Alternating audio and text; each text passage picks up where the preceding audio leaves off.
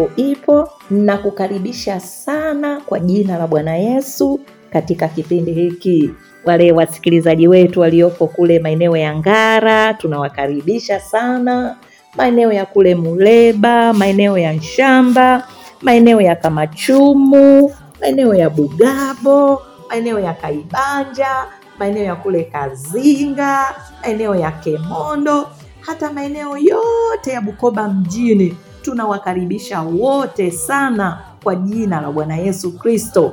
Lakini pia tunawakaribisha pia wote ambao sauti hii inafika na sijataja maeneo yenu, wote tunawakaribisha kwa jina la Bwana Yesu katika kipindi hiki na tunawapenda sana.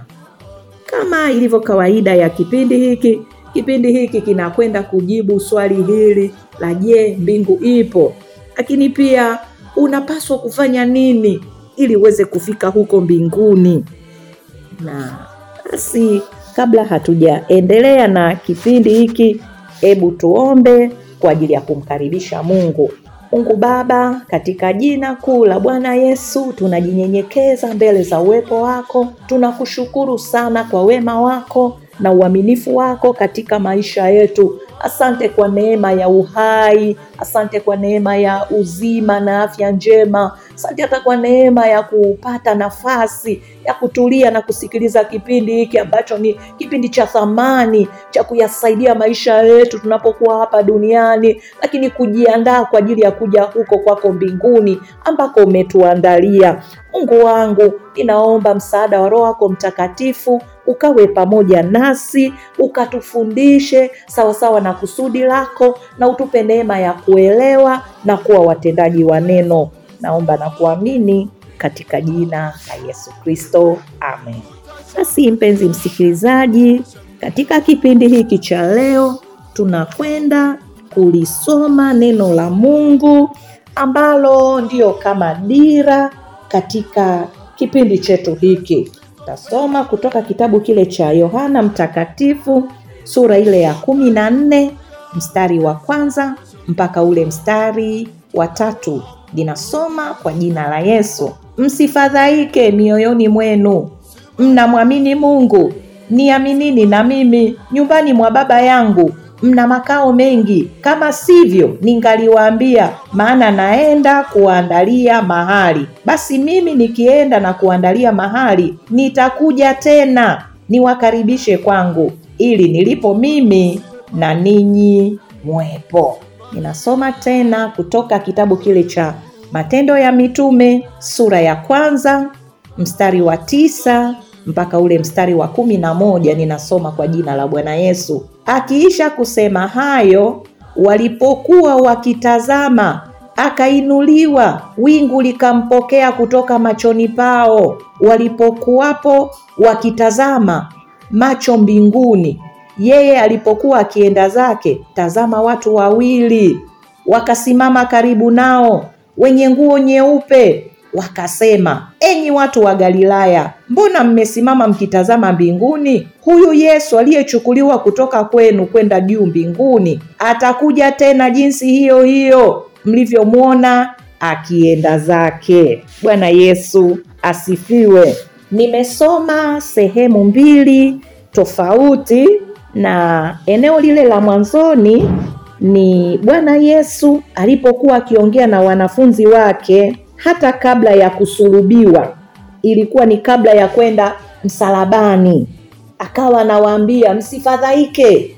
Bwana Yesu alikuwa anakaa na wanafunzi wake kwa karibu, na walikuwa wakiwa namna tofauti, anawaona. Aliona kwamba wana mfadhaiko. Baada ya kuongea nao maneno fulani, akawa anawatia moyo, ni kama anawainua tena kutoka katika kushuka moyo, kutoka katika mafadhaiko. Anawaambia msifadhaike mioyoni mwenu, maadamu mnamwamini Mungu, hebu wekeni imani yenu kwangu pia. Anasema kule nyumbani kwa Baba yangu yako makao mengi, yaani kule mbinguni, ambako tunauliza je, mbingu ipo? Mbingu ipo ndugu zangu. Bwana Yesu kwa kinywa chake aliwaambia wanafunzi wake anakwenda nyumbani kwa Baba yake ambako ni mbinguni. Anasema kule kuna makao mengi, na yeye akienda akayaandaa hayo makao kule mbinguni, atarudi tena ili aweze kuwakaribisha kwake, ili yeye alipo na wao wawepo. Haleluya! Na kama hawa wanafunzi wa Bwana Yesu, ndivyo na sisi ambao tunamwamini Bwana Yesu, na sisi ni wanafunzi wake.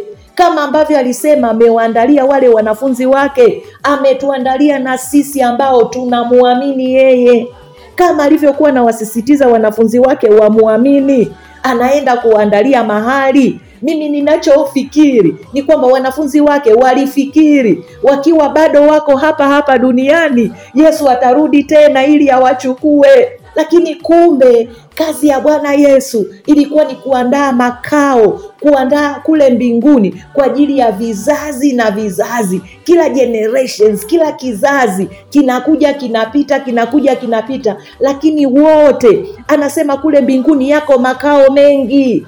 Anasema kama sivyo angaliwaambia, kama sivyo na sisi tungelijua lakini Yesu amekwenda kutuandalia mahali sote, vizazi vyote vya hapa duniani ambao watamwamini yeye. E, tunakumbuka baada ya Bwana Yesu kupaa na kufufuka, wanafunzi wake, kuna baadhi, mmoja hakuwepo, yule Tomaso na yule Tomaso alipokuwa akirudi, wenzake wanamwambia Bwana Yesu amefufuka, tumemuona. Yeye alikuwa anakataa kabisa, anasema mimi mpaka nimuone, nione kovu za misumari kwenye vidole vyake, nione hata pale walipomchoma mkuki ubavuni, hata ikiwezekana niingize kidole changu, hapo ndipo nitaamini. Lakini siku moja Bwana Yesu wa huruma akamuhurumia Tomaso akaja wakati na Tomaso yupo, lakini kuna kitu Tomaso alichoambiwa na Bwana Yesu. Bwana Yesu akamwambia, wewe umeniona umesadiki, lakini waheri wale ambao hawataniona lakini watasadiki. Ni waheri, wamebarikiwa wale ambao hawatakuwa wameniona katika macho haya ya damu na nyama, lakini wakaamini. Haleluya! Kama ambavyo na wewe ambaye umekwisha kumwamini Bwana Yesu, wewe una heri lakini bado ninashawishi na msikilizaji wangu mwingine ambaye bado hajamwamini Bwana Yesu Kristo, kama Bwana Yesu Kristo anavyosisitiza hapa, anasema mnamwamini Mungu, niaminini na mimi. Hebu na wewe umwamini Bwana Yesu Kristo ili awe Bwana na Mwokozi wa maisha yako, nawe uweze kuwa na heri na baadaye uweze kwenda mbinguni kule ambako anasema ameandaa makao, ameandaa sehemu kwa ajili ya watu wanaomwamini. Katika mistari mingine niliyoisoma ya kitabu hiki cha Matendo ya Mitume sura ile ya kwanza, nimesoma mistari inayoonyesha kwamba Bwana Yesu Kristo baada ya kumaliza kazi yake ya hapa duniani alipaa kwenda juu mbinguni, na wanafunzi wake wakamuona kabisa kwa macho. Hata baadaye ndio wakaandika. Hata huyu aliyeandika kitabu hiki cha Matendo ya Mitume ni Luka ambaye alikuwa miongoni mwa wanafunzi wa Bwana Yesu, akaandika, anasema kwamba walipokuwa wamekusanyika wakamwona Bwana Yesu anachukuliwa, akaanza kupaa na wingu likampokea. Wakawa wamebaki wanatazama, wakaona Bwana wao. Waliokuwa wanatembea naye ameondoka, ameondoka kama alivyokuwa anawaambia kwamba kuna siku ataondoka. Haleluya! E, lakini wakatokea watu wawili wamevaa mavazi meupe, wakawaambia, mbona mnaangalia enyi watu wa Galilaya, mbona mnaangalia mbi, kwenda mbinguni? Huyu Yesu ambaye amechukuliwa kutoka kwenu kwenda mbinguni atarudi tena jinsi hiyo hiyo. Haleluya! Atarudi tena jinsi hiyo hiyo, ili aje kuwachukua watu wanaomwamini, ili awapeleke. Kama alivyosema katika kitabu cha Yohana nilichosoma sura ile ya kumi na nne kwamba akiisha kuandaa atarudi tena ili awakaribishe kwake, ili atukaribishe sisi sote ambao tunamwamini, tuende tukakae naye huko mbinguni. Wapenzi wasikilizaji wa kipindi hiki cha Je, mbingu ipo? Mbingu kweli ipo. Bwana Yesu alikwenda mbinguni na amekwenda kutuandalia mahali. Biblia inatuambia kwamba anasema nyumbani kwa baba yake kuna makao mengi. Yaani hata kama ulimwengu wote ungemkubali Bwana Yesu Kristo, bado wangepata nafasi. Haleluya! Bwana Yesu amekwenda kutuandalia mahali. Ndugu zangu, ebu tujipe moyo, ebu tujitie nguvu. Sisi ambao tayari tumekwisha kumwamini Bwana Yesu, ebu tuendelee kumwamini, ebu tuendelee kushikilia. Lakini wewe unayenisikiliza, mpenzi wangu msikilizaji, ambaye bado hujamwamini Bwana Yesu, ebu umwamini Bwana Yesu, ebu liamini neno lake, uwe miongoni mwa wale wenye heri ambao haujamuona kwa macho kabisa hivi, lakini kwa kulisikiliza neno lake unamwamini. Unapomwamini unakuwa una heri, na ukiendelea na imani yako ukaishikilia mpaka mwisho, siku moja utakwenda kule mbinguni ambako Bwana Yesu amekwenda kutuandalia makao. Haleluya! Hivi karibuni nimekuwa nikisoma karatasi fulani kalikuwa kameandikwa kwa Kiingereza the ultimate deadline, yaani mstari wa mwisho, mstari wa mwisho, yani hutakiwi kuupita huo, yani ume, umewekwa mstari wa mwisho umechorwa hivi kabisa, upaswi kuupita huo mstari, the ultimate deadline. Katika kikaratasi hicho ilichokuwa nikisoma, kikaratasi kile kilikuwa kinaelezea kwamba uh, kwamba yamkini umeshawahi kukutana na deadline, yani mwisho, yani hupaswi kuvuka hapo. Yule aliyeandika kile kikaratasi akawa anasema kwamba wanafunzi wana uzoefu na deadline, yaani mwisho wa kujiandaa ni siku fulani, siku itakayofuata ni mtihani.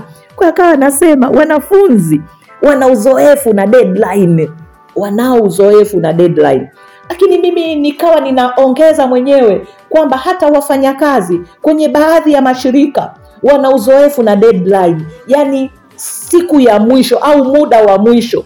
Kuna wengine wanaambiwa kwamba deadline ya ripoti ni tarehe thelathini ya mwezi huo, hiyo ndio deadline ya ripoti. Wengine hata wanaambiwa deadline ya ripoti ya kwa mfano mwezi wa nane, deadline ya ripoti ya mwezi wa nane ni tarehe tatu ya mwezi wa tisa.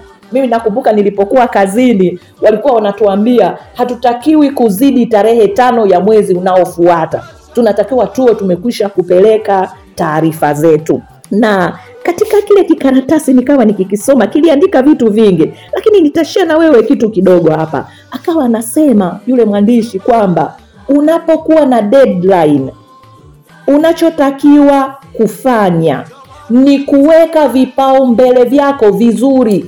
Kwa mfano wewe ni mwanafunzi unaambiwa kwamba mitihani ni kuanzia tarehe tano. Kwa hiyo unaweza kusema deadline yako ni hiyo hiyo tarehe tano au tarehe nne, unatakiwa uwe ulikwisha kujiandaa kabisa kwa ajili ya mtihani. Au wewe ni mfanyakazi unaambiwa deadline ni tarehe tano. Kwa hiyo tarehe tano hutakiwi kupitisha tarehe tano. Kwa hiyo unatakiwa vipaumbele vyako na nguvu zako uziweke katika ile deadline, isizidi ile deadline.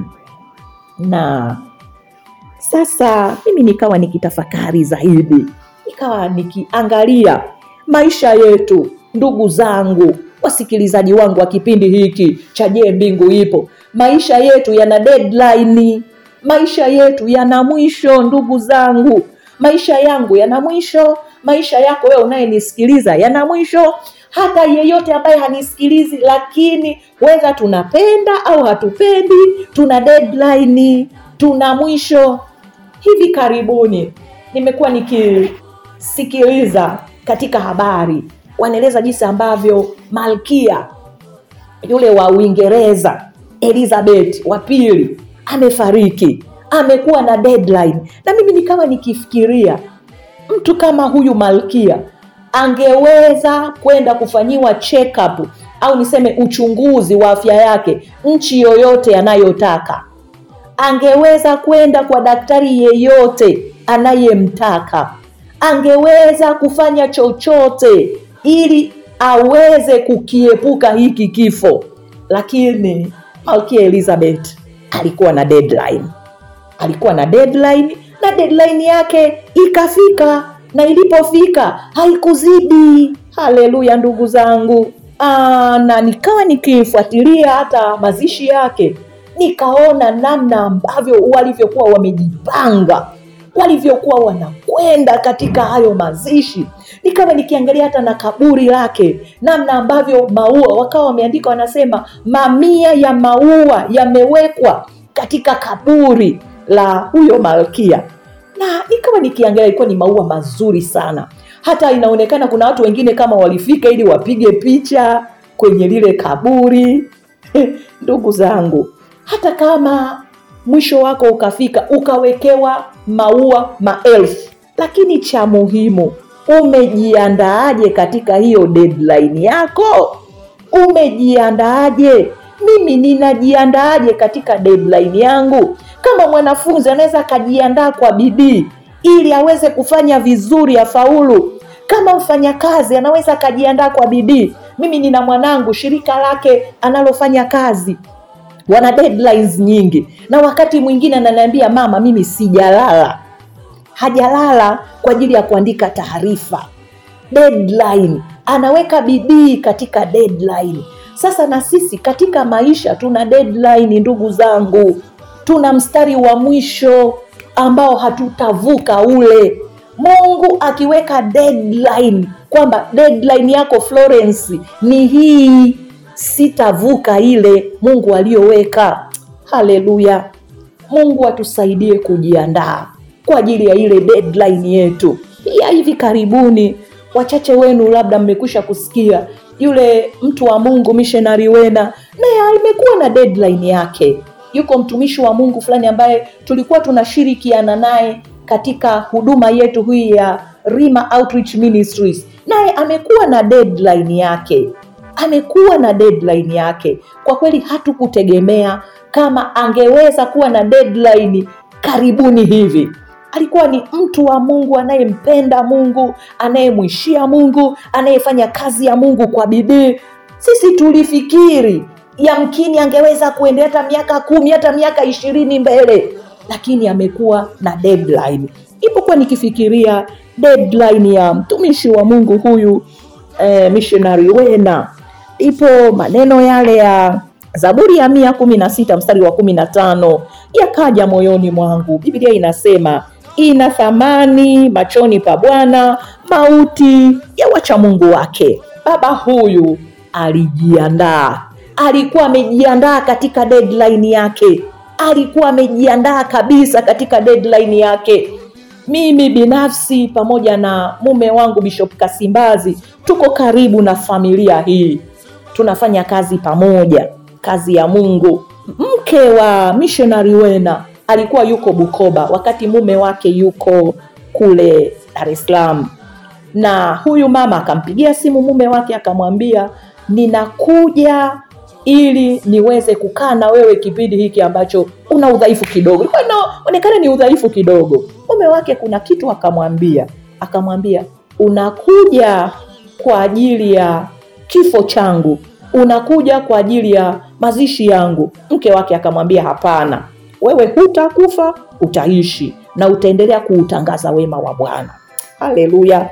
Lakini nipende kuwaambia kwamba baba huyu alijiandaa kwa ajili ya deadline yake. Hakuendelea kusema mengi kwa mke wake, lakini mimi ninaamini moyoni alijua deadline yake imefika, alijiandaa kwa ajili ya deadline yake. Hata mambo aliyokuwa akiyasema wakati anaumwa, wala hakuwa serious, hakuwa serious kabisa. Labda siku moja ya mwisho ndio kauti kauli ilikata, lakini huyu baba alijiandaa kwa ajili ya deadline yake.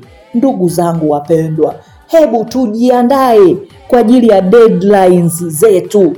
Hebu tuwe na akili, tuwe na hekima, tuwe, tuweze kujiandaa kwa ajili ya mwisho wa maisha yetu ya hapa duniani.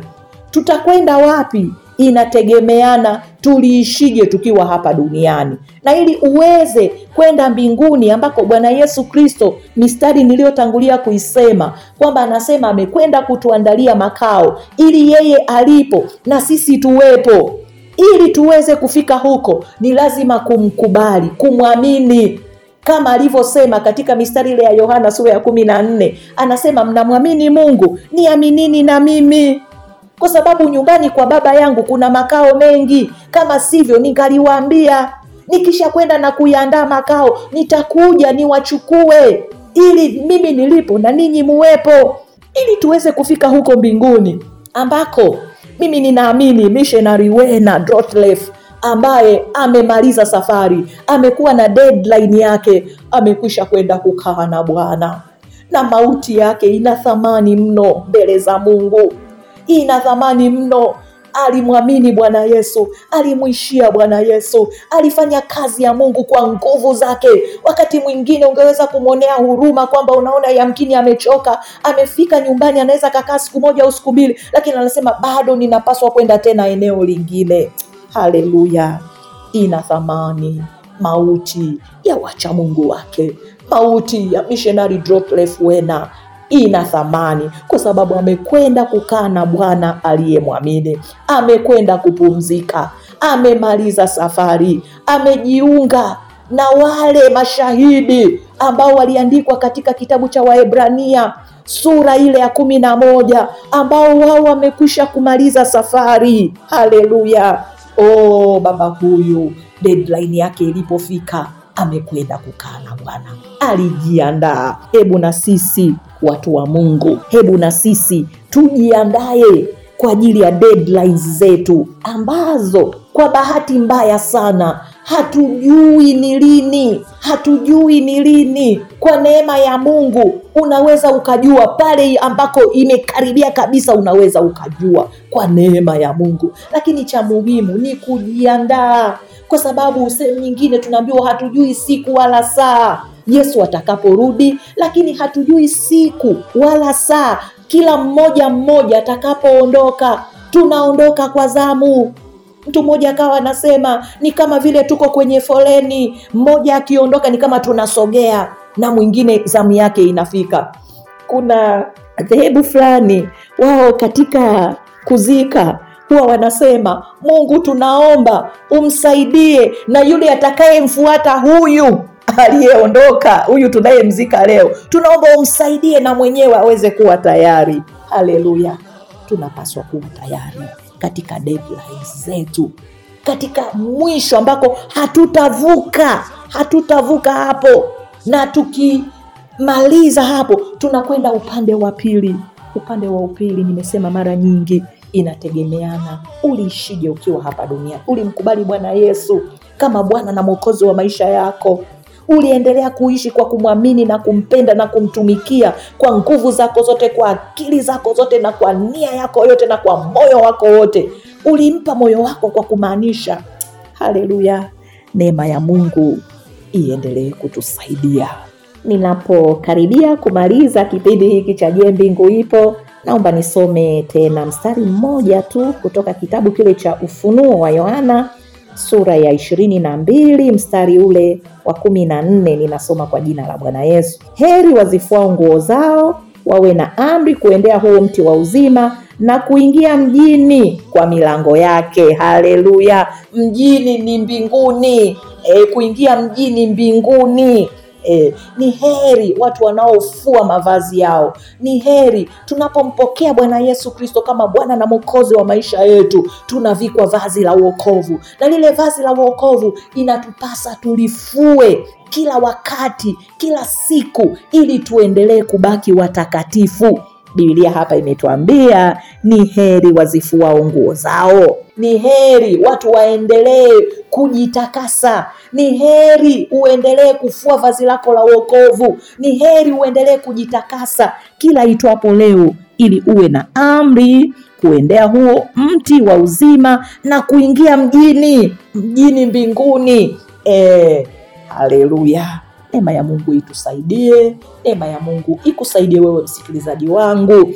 Ebu Mungu atuwezeshe kuyafua mavazi yetu ili tuwe na amri kuendea huo mti wa uzima na kuingia mjini kule mbinguni kwa Mungu ambako Bwana Yesu Kristo amekwenda kutuandalia. Basi mpenzi msikilizaji, wewe ambaye umesikiliza kipindi hiki cha Je, Mbingu Ipo, na baada ya kipindi hiki umeona da, kweli kuna deadline, kuna mwisho wa maisha ya hapa duniani na hatujui ni lini, na ili uweze kuwa na mwisho mwema, uweze kwenda kukaa mbinguni kule na Bwana Yesu, ni lazima umwamini, ni lazima umpokee. Wewe ambaye umetafakari, hebu ukafanya maamuzi kwamba unataka kumpa Bwana Yesu Kristo maisha yako, hebu fuatana na mimi katika sala hii.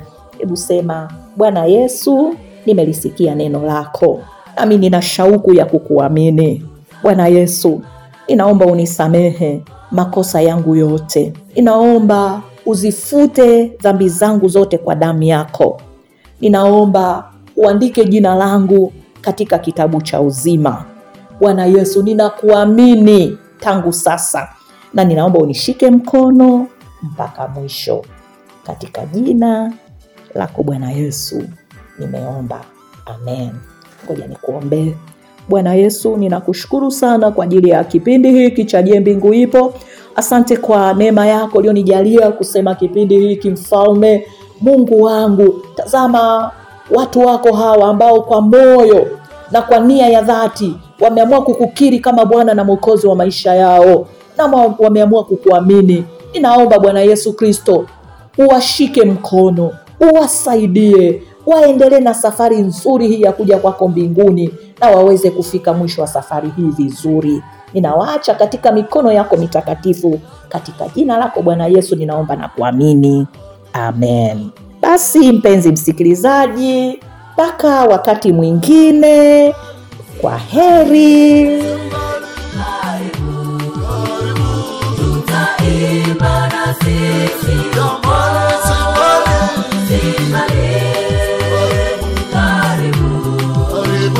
Tutaimba na sisi karibu, tutaimba na sisi karibu, tutaimba na sisi